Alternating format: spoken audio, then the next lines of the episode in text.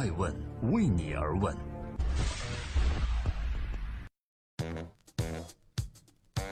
Hello，大家好，今天是二零一七年的十一月十一日，我是爱成，欢迎聆听守候爱问每日人物，记录时代人物，探索创新创富。又到一年一度的双十一，恭喜所有的剁手族，也恭喜所有的电商朋友。在这个消费刺激我们的年代，我们要为全天下的女人鼓掌，因为她们成就了中国强大的电商经济。今天是周六，按照老规矩呢，艾问每日人物要聚焦的是一个风口浪尖的女人。今天我们要说的是伊万卡，没错，就是特朗普的女儿。关注她的原因在于她杀进了全球女性权力榜第十九。今天我们就教你如何像她一样做一个有权有势的女人。北京时间二零一七年的十月八日、十四日左右，美国总统特朗普和夫人梅拉尼亚娜乘坐专机抵达北京，正式开启国事访问。国家主席习近平携夫人彭丽媛于故宫迎接了特朗普夫妇。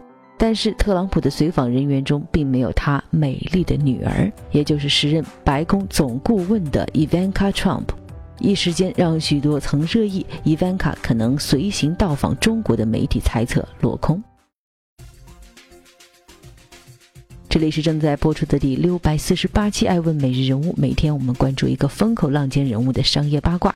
今天在双十一的日子里面，我们要聚焦一位有权有势的女人，她叫伊万卡。今天要问的问题是：她凭什么明珠光华、亚洲瞩目呢？我在想啊，应该用哪一句中国的古诗词来形容对伊万卡的第一感受？大概是。借笑春桃溪，云堆翠积，唇绽樱柯稀，柳齿含香。她虽然不是主角，却总以主角姿势夺人眼球。她就是美国第一女儿伊万卡·特朗普。近日，她又在亚洲引爆世界关注。十一月二日，伊万卡献于父亲特朗普抵达日本访问，为川普的亚洲日本之行进行预热。随后出席了日本的国际女性会议，并发表演讲。美国国民对伊万卡表现出了极大热情，各家媒体争相报道。全日本新闻网 ANN 的讲解员称呼伊万卡是美貌和知性并具，甚至日本还专门安排了一支女性保镖队伍来防止粉丝送礼侵扰。就连首相安倍也吃了五十七亿日元（折合美金是五千万）巨资来支持由伊万卡倡议的女性企业家支援基金。而在中国，特朗普访华前，曾有多家主流媒体就伊万卡是否会访华发文议论，足见伊万卡的超高关注热度。更为引人惊叹的是，十月二日，在美国福布斯杂志发布的二零一七年全球全势女性排行榜中，伊万卡第一次入榜就取得了全球第十九名的好名次，而希拉里则猛跌三十六位。对比之下，更显伊万卡气势夺人呐。那问题来了。为何伊万卡可以在短短时间内获得如此大的成功？如果我们回顾一下，她从刚刚出现到公众视野到现在杀进全球女性权力榜前二十的历程，大致可以将其成功秘诀总结为三个字：稳准狠。那就是敢于对自己下手、放手去挑战的狠，审时度势、精准把握局势的准，以及收获成功后冷静思考处事的稳。怎么说自己狠？伊万卡对自己的狠呐，体现在敢于放下手中拥有的东西，赤手空拳去打拼、去尝试、去感受、去收获。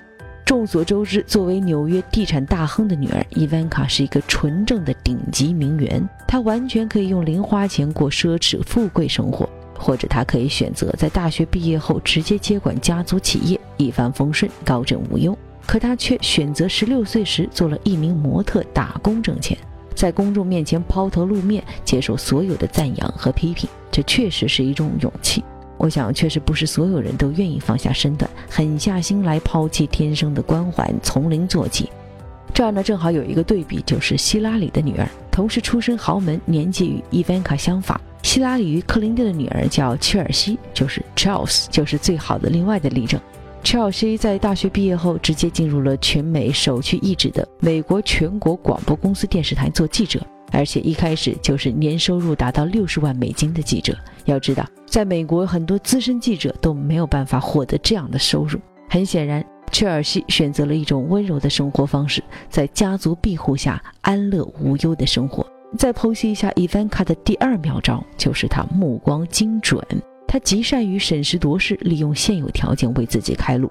古人云：“君子藏器于身，待时而动。”利用这次访日契机，伊万卡又为自己捞了一桶金。在安倍陪同下，伊万卡在国际女性会议上发表重要讲话。她利用安倍想借助自己的形象宣传她的女性活跃政策和同自己的父亲特朗普交好的意愿，争取到了五十七亿日元的资金来支持自己创立的基金会，也就是女性企业家创业基金。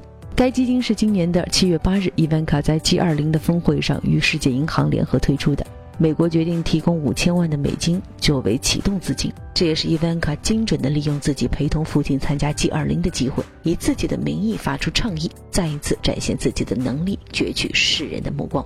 我们不得不承认啊，伊万卡就连在教育小孩子上也是目光精准，充分认识到当代中国在国际社会中的重要地位。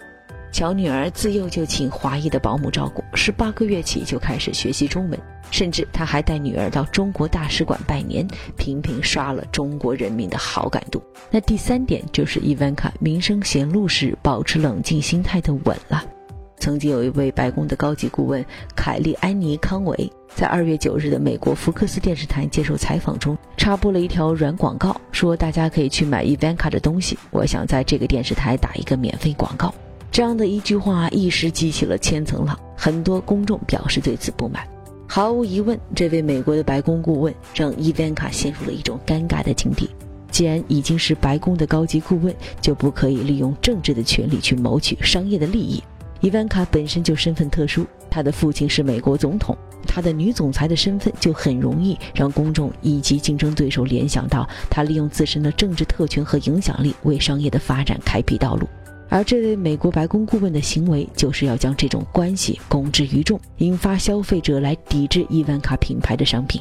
那么，这样的尴尬境地下，伊万卡是如何回应的呢？他的态度和想法是什么？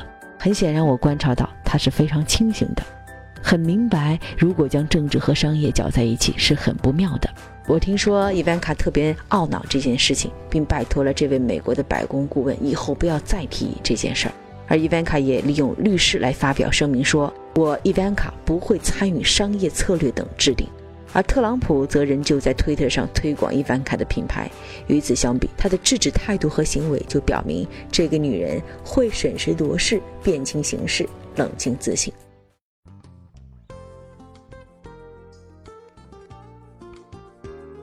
在今天爱问每日人物的最后，欢迎各位关注二零一七年十二月二十日在北京举行的爱问顶级人物峰会及第四季爱问顶级人物的录制。在此也盛邀企业合作伙伴和个人荣誉会员。更多的详情，我们即将在下周一正式公布。回到伊万卡，我想说的是，伊万卡的成功归根到底其实不是因为他有一个好爸爸，而是他自己对更加卓越的追求。我研究了一下他说话的言论，发现了一些规律可循。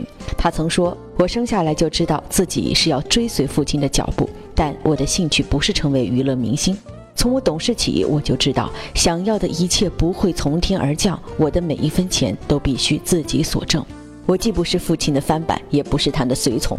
父亲为家业创下了伟大的品牌价值，而我要做的，则是将他带入更高的境界。”如此两句话可以见到，如果一个女人要想获得众人内心的尊敬和服从，那么她无论有着怎样与生俱来的身份，都必须坚持不懈的奋斗。只有这样，人们才会真正尊敬你本人的才华，而不仅仅是你的身份。我是爱成爱问人物的创始人，爱问为你而问，让内容有态度，让数据有伦理，让技术有温度。爱问。是我们看商业世界最真实的眼睛，记录时代人物，传播创新精神，探索创富法则。